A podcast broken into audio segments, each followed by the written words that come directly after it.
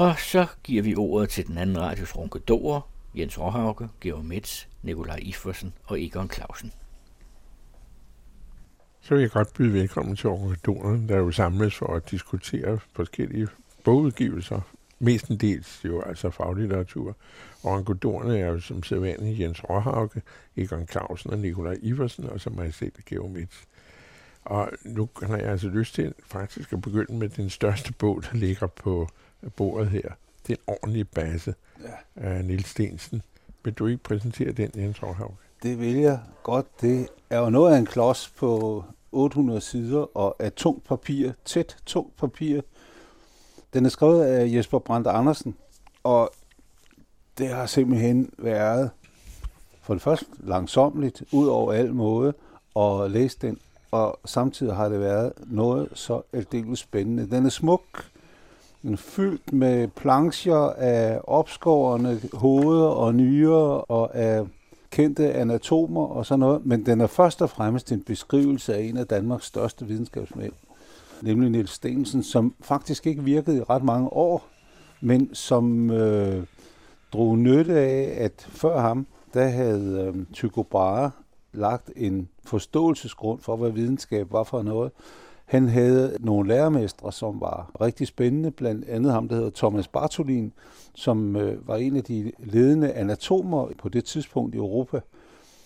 Og så kommer Niels Stensen altså øh, ind med et talent for at se og for at tænke og for at skabe hypoteser, som gør, at han bliver øh, helt unik.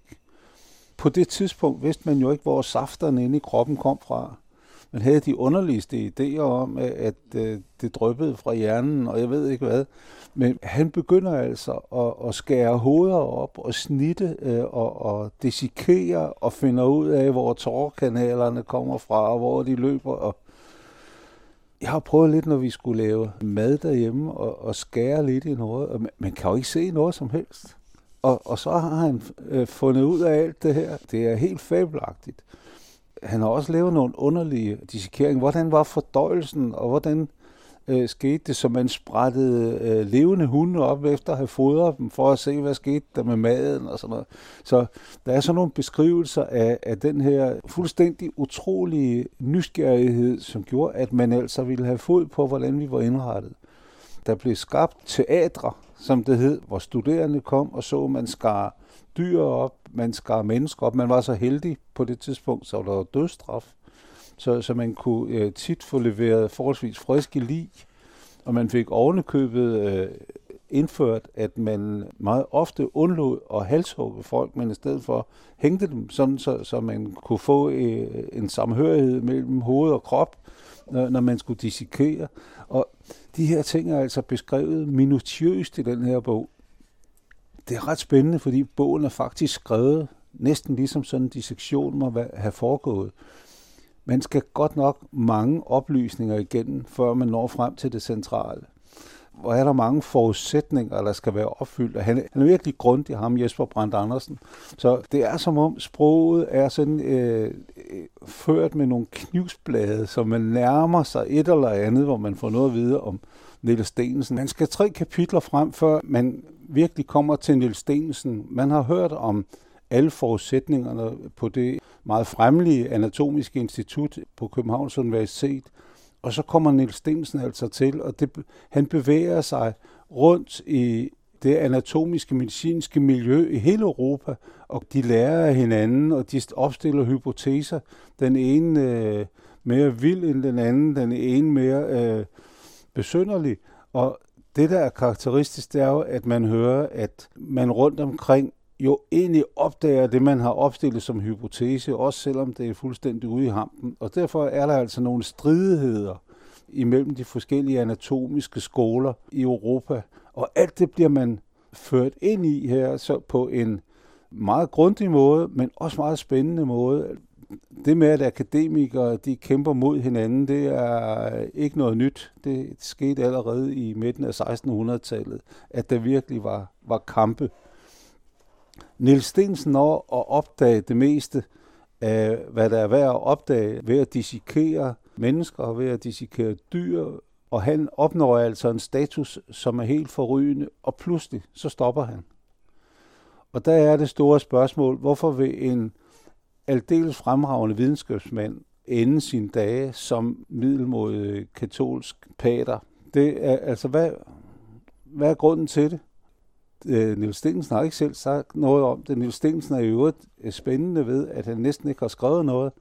Det er hans lærermestre, det er hans kolleger, der har skrevet om hans tanker først og fremmest, og det er det, vi får at vide. Men hans overgang fra at være kongelig anatom til at melde sig i den katolske kirke og blive øh, udøvende, det fortoner sig lidt, men man mener, at han faktisk kører træt i alle de her stridigheder, der er, og samtidig er betaget af skaberværket, som han har, har blotlagt med sin kniv.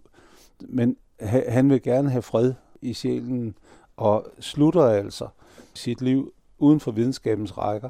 Men når på de 10 år, hvor han arbejder, mere end 10-18 år, hvor han arbejder som anatom, den når han er blevet den fremmeste i Europa.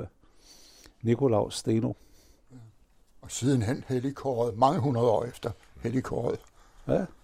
Ja, det, så han, gjort, han avanceret dog i den katolske kirke, må man sige.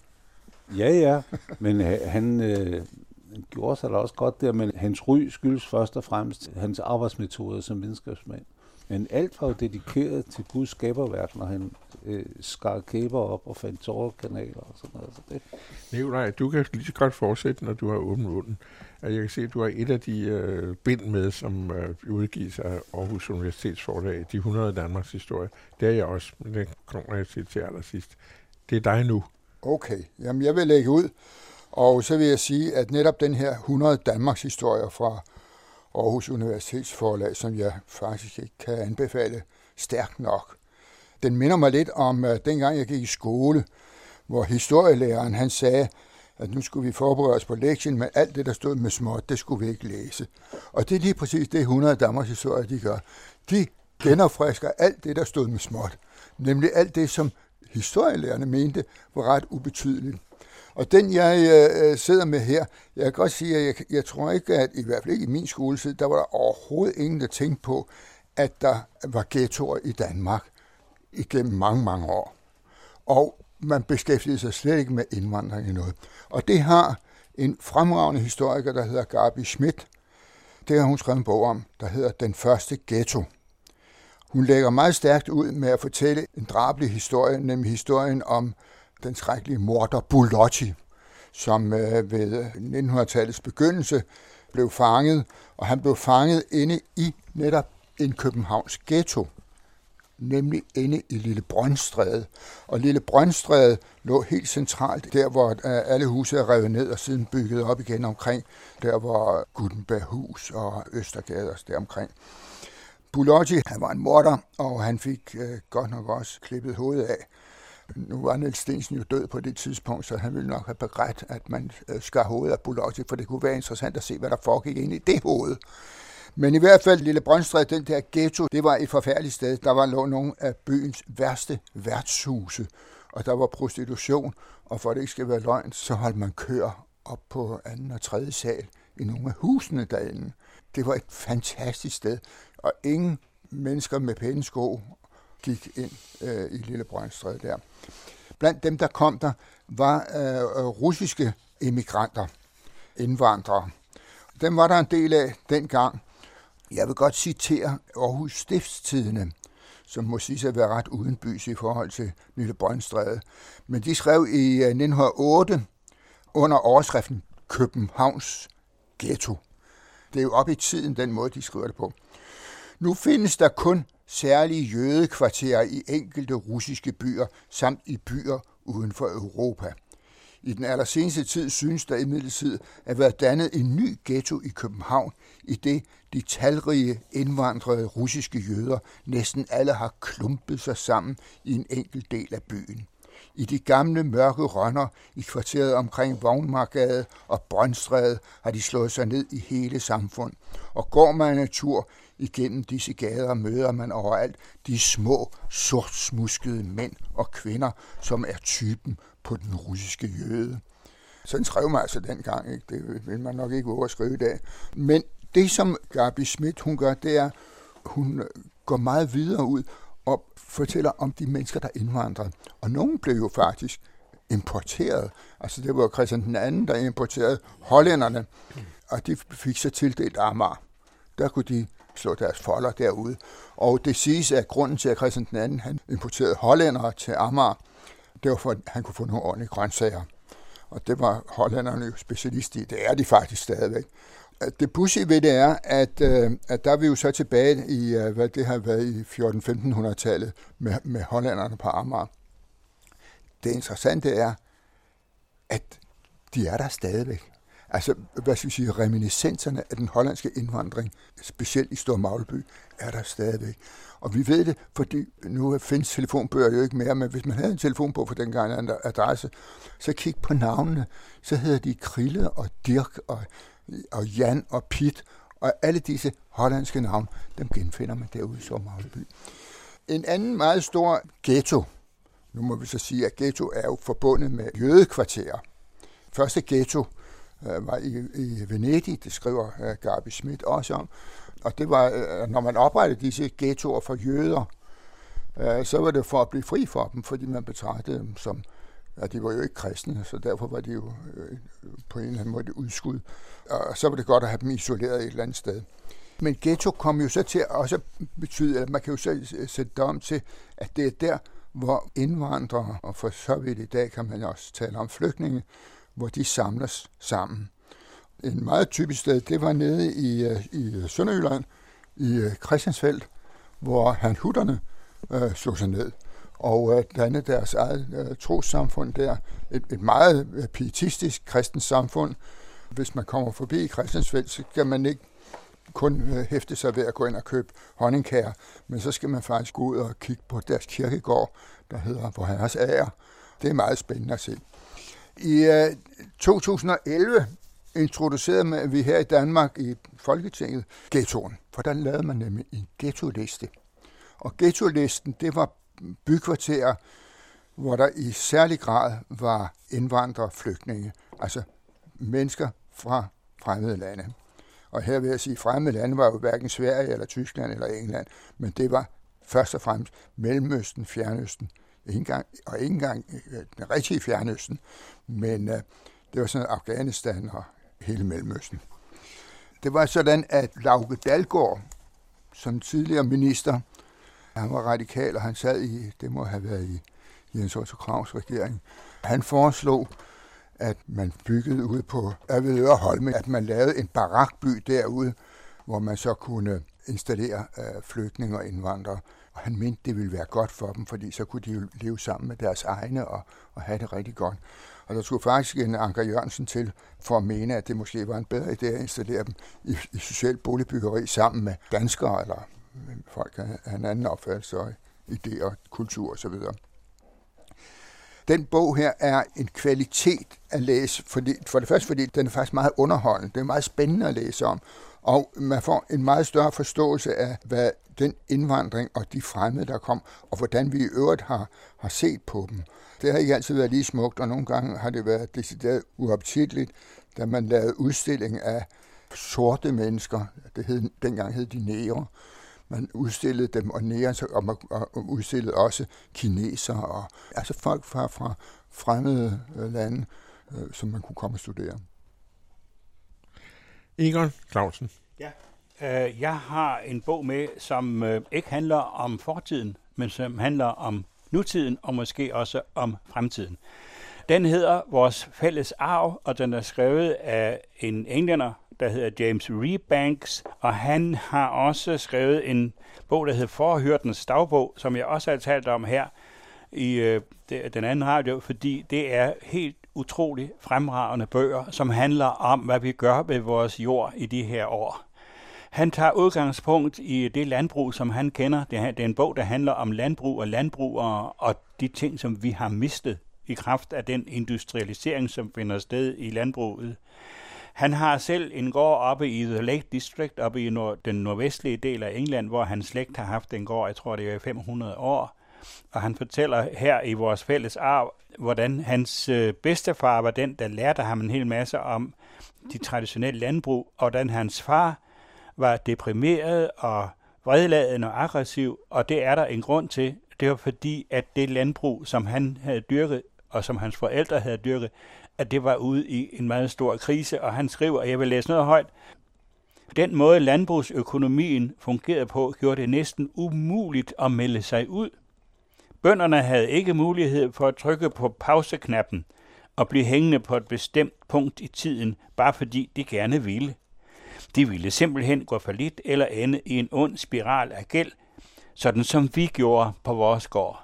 Og det er den historie, som han fortæller om først her. Som ung var han en vild krabat, som havde at gå i skole, og som så rejste til Australien, hvor han oplevede for første gang stor landbrug. Og, og det tog ikke langt, så kom han hjem igen og flyttede igen op, og på grund af høj begævelse, så fik han også en universitetsuddannelse. Og så døde hans far, og så på et tidspunkt, så rejste han til Amerika, til Iowa, for der havde han en bekendt, og der mødte han fremtiden. Og det læser jeg lige højt. De kører igen, Iowa, det er fuldstændig fladt. Og han skriver, at det har været meget frugtbar jord. Men på grund af den måde, det bliver dyrket på, eller blevet dyrket på, så er alle de planter, og de, de rødder og alle de ting, som har holdt på den der frugtbare jord, de er væk. Så når det blæser, så blæser den der frugtbare jord i kæmpestore støvstorme, som blæser den væk, og der bliver mindre og mindre af det lag, som øh, man kan dyrke. Og han skriver, at vi kørte af hovedvejen forbi små, nedslidte gårde med afskallet maling og frønnet træværk, forbi faldefærdige tobakslæder genlyst af solstråler, forbi forladte biler, rustne landbrugsmaskiner og sort kvæg, som stod i folde ved siden af stuehusene, forbi små byer, der virkede halvvejs forladte, med nedlukkede butikker og huse med sydstatsflag i vinduerne og Vote Trump skilte i forhaven. Skodderne var lukket i, og der lå bunker af blade på verandaen, kirker med plakater udenfor, der lovede frelse for stofmisbrugere, snifnukkende dalede, men blev ikke liggende. Og det er en rystende beskrivelse, han giver af det der land, som er vild, vild forfald, fordi de der familielandbrug, de findes realiteten ikke mere. Det er kun enormt store industrianlæg, som bliver drevet af folk, der sidder et helt andet sted, og som driver det som en virksomhed. Og hele den viden og hele det liv, som jeg havde mange kvaliteter, det der familielandbrug, det, det er faktisk ikke. Der er nogle steder, og der lader folk, som om de ikke er fattige. Har de prøvet på at skjule det, men det er de, og de går for lidt, og områderne bliver tømt for mennesker. Og det er fremtiden, hvis ikke vi ændrer det. Og han mener, at det kan godt lade sig gøre at ændre det. Det er ikke fordi, der skal så store ting til. Men, siger han, vi skal holde op med den der opdeling i, hvad nu han skriver, vores syn skal reduceres, sådan så det ikke kun er sort-hvidt. Det skal ikke være sådan, at, at naturen er god, og moderne teknik er ond. Det er jo noget, som går igen, i hvert fald i mange af, natu- af de såkaldte naturvenners syn. Øh, og vi skal holde op med at gøre enhver landmand, der ikke er en helgen til en skurk. Vi overser virkelighedens kompleksiteter ved at drive landbrug. Det brede spektrum mellem de to ekstremer og den store mulighed for naturvenligt landbrug, som findes imellem dem, det skal vi lægge mærke til. Det er så hans budskab i den her bog. Jeg vil slutte til sidst med at læse højt, hvor han fortæller også for, for smukt, han skriver. Og, og så vil jeg jo sige, at den er oversat af Juliane Vammen, og det har hun gjort fremragende. Hun skriver om sølvvåde marker, og der er dyr, der gnufler. Altså hun har et stort sprog, det må jeg sige. Men han skriver så her. Vores jord er som et digt. I et landskab sammenstykket af andre digte. Skrevet af hundredvis af forskellige mennesker. Både dem, der er her nu, og de mange hundrede, der var her før os. Hver ny generation tilføjer ny lag af betydning og erfaring. Og hvis man kan læse digtet, fortæller det en kompleks sandhed. Det rummer både moment af stor skønhed og hjerteskærende sorg. Det beretter om menneskelige triumfer og nederlag, om det gode i mennesker og det dårlige, om hvad vi har behov for, og om hvordan vores grådighed kan ødelægge noget dyrebart. Det beretter om det, der forbliver uændret, og det, der forandres, om ærlige og hårdt arbejdende folk, der hænger i med de yderste af neglene gennem utallige generationer, for at undgå at blive skyllet bort af de enorme flodbølger af forandring. Men det er også en fortælling om dem, der har mistet grebet og er blevet skyllet væk fra jorden, men som stadig føler omsorg for den og nu prøver at finde vej hjem igen. Jeg har også taget et stykke erhvervshistorie med, kan man jo godt kalde det, nemlig øh, om fiskeriet, først og fremmest sildefiskeriet. Det er, som jeg sagde før, også en af de 100 Danmarks historier, som Nikolaj Iversen også havde med. Øh, og den her 100 Danmarks historie hedder Det vilde sildeboom, og som årstallet 1703, som måske vil undre nogen, fordi normalt regner vi jo sildeboomet som noget, der lå i middelalderen fra år 1200 og frem. Men øhm, Jakob Ørnberg, som historikeren hedder, der har skrevet den her, lægger også vægt på det andet sildeboom, som ligger oppe i øh, Limfjorden. Og øh, lægger mest vægt på det, fordi det har sådan et helt særligt forløb. Også på grund af den strid, der opstår mellem det sted, hvor silden kommer, nemlig omkring Nibe, og den større by Aalborg, som prøver at trække silden og hele sildehandlen til sig, hvad der går dårligt, fordi er der noget, der kendetegner sild, så er det er meget let fordærveligt. Hvis det ikke bliver nedsaltet med det samme, eller i vores dage nediset med det samme, så er det ikke så meget værd. Så er det ikke mange sure sild værd. Sild indgår i vores sprog. Man kan øh, stå som sild i en tønde. Uh, øh, man kan være en død sild. Man kan alt muligt med sild, fordi sild har haft den her meget central placering i Danmarks historie. Og naturligvis kommer Ørnbjerg også ind på, og det bliver jo sådan set også det centrale kapitel, det helt store sildeeventyr, der ligger der i middelalderen, ligger først og fremmest ved Skanør og ved Dragør og ved Falsterbo, altså i det der trekantområde, samt øh, flere andre steder, men mest koncentreret i Øresund, hvor der på grund af den tange, der går ud ved Falsterbo Skanør, er et stoppested, et ufrivilligt stoppested for sildestimerne, som kom til at blive stående der, inden de kunne komme videre. De mistede retningssansen på grund af den her tange ud, hvilket betød, at øh, sildeophobningen var så stor, at øh, nogle af datidens jagttager, Saxo og øh, Lübeck, øh, en af, af skribenterne fra Lübeck, påstår, at man kunne stille en spydstage i øh, sildestimet, og så blev det stående, og, og man kunne skovle silden op med, med net direkte, eller med skovle. Og det sidste er nok rigtigt. Det med sildtagen kan man godt måske have sin tvivl om. Men det andet der med, at man kunne skovle dem op, det er sikkert rigtigt, fordi der er skildring skildringer om, at vandet ligesom koger af de her enorme sildestimer. Og det er der virkelig mange penge i. Og det har vi jo ofte i vores tradition sagt, jamen det er jo fordi, vi kunne eksportere det til syden, hvor der var faste. Men det her øh, er jo faktisk den katolske tid, det meste af det, så det er eksportmuligheder til hele Europa, øh, inklusiv også til eget brug. Fasten er jo fælles for, for alle katolske mennesker på det tidspunkt, så Øresunds del af eksporten går øh, ligesom meget, og faktisk mest til Midt-Tyskland og til Nederlanden og, og andre forholdsvis nære områder, og så som også nord og nordøst på. Et kolossalt indtægtsområde øh, for um, Danmark. Og man kan sige på mange måder som et fænomen, som er lige så vigtigt som kristendommen. Altså det har lige så stor betydning, at kan man hæve det. Det er der nogen, der bliver sure over, men det kan man altså godt. Det har en fantastisk indvirkning, også i den danske øh, selvforståelse og i, øh, i den kulturudvikling, der sker.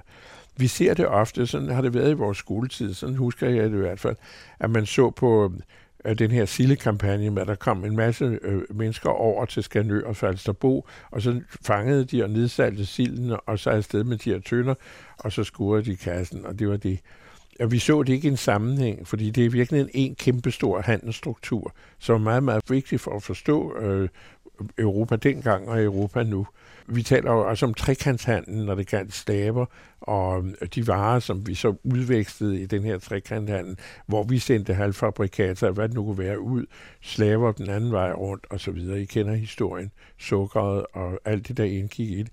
Men her der taler om en meget mere mangesidig handel, og en meget, meget kompliceret handelsstruktur, som altså indledes der i omkring år 1200, og så kulminerer med øhm, hansestedernes opkomst fra i virkeligheden fra 100, cirka 100 år senere, fra 1300 og frem, bliver hansestederne jo vældig vigtige. Og det er først og fremmest, fordi de forstår at organisere den her handel, de her handelsstrukturer, de her handelsforbindelser, så man får nogle vældig samlede vareudvekslinger. Og jeg kan huske min studietid, der havde jeg en professor, som var fantastisk dygtig til det her økonomisk politik, og der var mange af mine studiekammerater, som, og inklusive mig selv, den, øh, mange gange i de her timer græd vi os i søvn, fordi det var så ustyrligt kedeligt, indtil man pludselig gik op for en, hvor vigtigt det egentlig var for forståelsen overhovedet, hvordan disse øh, samfund hang sammen, og hvor vigtigt det var for selvfølgelig udenrigshandlen og for videreudviklingen af de bystrukturer, der var opstået der omkring middelalderen, og det, der begyndte at blive de store byer. Og det er altså øh, udvekslingen af sådan noget som tjære, bag, honning, tømmer, og alt det, der skulle til for at øh, udstyre skibe først og fremmest. Det kom fra øst, og så kom det ned, og så byggede man tønder i Lübeck af det træ, der kom til Lübeck, og de tønder fyldte man så med salt fra Lüneburg, fordi Lübeck sad på Lüneburg på saltproduktionen. Og øh, da der skulle en tønde salt til tre tønder sild, så kunne man også godt bruge de her salttønder. Man tømte dem lige, og så proppede man sild ned, og så hældte man salt ned oveni. Og så selvfølgelig byggede man flere tønder, end dem, der var salttønder. Men på den måde indgik de her tønder i det her kolossale kredsløb, og sådan kan man sige, det var med alle disse varer, der så blev afsat undervejs i de her meget komplicerede strukturer. Og det er noget, man siger, nej, men sådan var det, men det var sjovt for nylig, det viser, hvad, hvad, hvad handlen egentlig betyder, at den konkrete handel, hvad den har betydning, og hvad den konkrete handelsbegivenhed har betydning. For ikke så lang siden ved vi, at var der et kæmpestort skib, der sad på tværs i Suezkanalen. Og det fik betydning, man tænkte, nej, herregud, det er et skib, der sidder fast i Suezkanalen. Men hvis man nu forestiller sig, at i en af disse containere, de her kæmpe containere, hvor der var 10.000 ombord på det der skib, så vidt jeg kan huske. Men så forestiller sig, at i en af de containere var der knappe nåle. Og det kan man sagtens forestille sig. Så kun knappenåle i den container. Så ville hele konfektionsindustrien gå i stykker i Europa. Og det var faktisk det, der skete. Vi lider under stadigvæk, der er hylder i supermarkederne, der er tomme nu, på grund af de handels øh, forstyrrelser, der skete på grund af det her skib. Og det kan man så forestille sig, hvordan det har været på en vareknap tidsalder, hvor utrolig vigtigt hele det her kredsløb hele tiden har været, og hvordan de her hansesteder øh, får den her kolossale magt, fordi de forstår bedre end andre organiseret det, og de så også forstår at betale for, hvis der bliver konflikter, at få sat militær ind, blandt andet over for Danmark. Når Danmark ikke helt har fattet, hvad det der drejer sig om, så kommer hansestederne og slår for eksempel København over i hovedet med en økse og nedbryder Absalons gamle borg, hvis det skal være. Ikke? Det er faktisk en af de her konsekvenser af en forstyrret handel. Det er alt det, den handler om, den, det vilde sildeboom, og hvor afgørende silden har været for os. Så vi nu sidder næste gang og æder den her marineret sild til julefrokosten, så har det det udgangspunkt i den her historie. Særligt mærkeligt er det jo det danske samfund, at fisk ikke er særlig vigtig i øh, den danske selvforståelse mere. Hvis man går ind i et supermarked, så er der som regel kun dybfrossen fisk. Der er nogle enkelte supermarkeder, der har en fiskebutik. Men det mærkelige er at i det øvrige Europa har selv byer, Bologna for eksempel, der ligger midt inde i Italien, har et meget stort fiskemarked. Franske byer kan man ikke forestille sig, at der ikke er fiskemarkeder. Men vi, der ligger så tæt på kysterne, vi er ikke så glade for at spise fisk, fordi vi forbinder det med, hvad der selvfølgelig også var almuens kost, først og fremmest de fattiges kost. Det må være derfor, for ellers er der ingen grund til at holde sig tilbage, når det drejer sig om fisk. Det er også derfor, vi spiser sild først til frokost. Ja. Fordi det var så billigt, så man kunne spise sig med, inden man skulle have det dyre. ja, det er ja. Nu, er det, nu gør man det for, for, for snapsens skyld. Ja, ja. Men jeg vil meget gerne befale. Det er også meget godt. Jakob Ørnberg, det, det vilde sildeboom.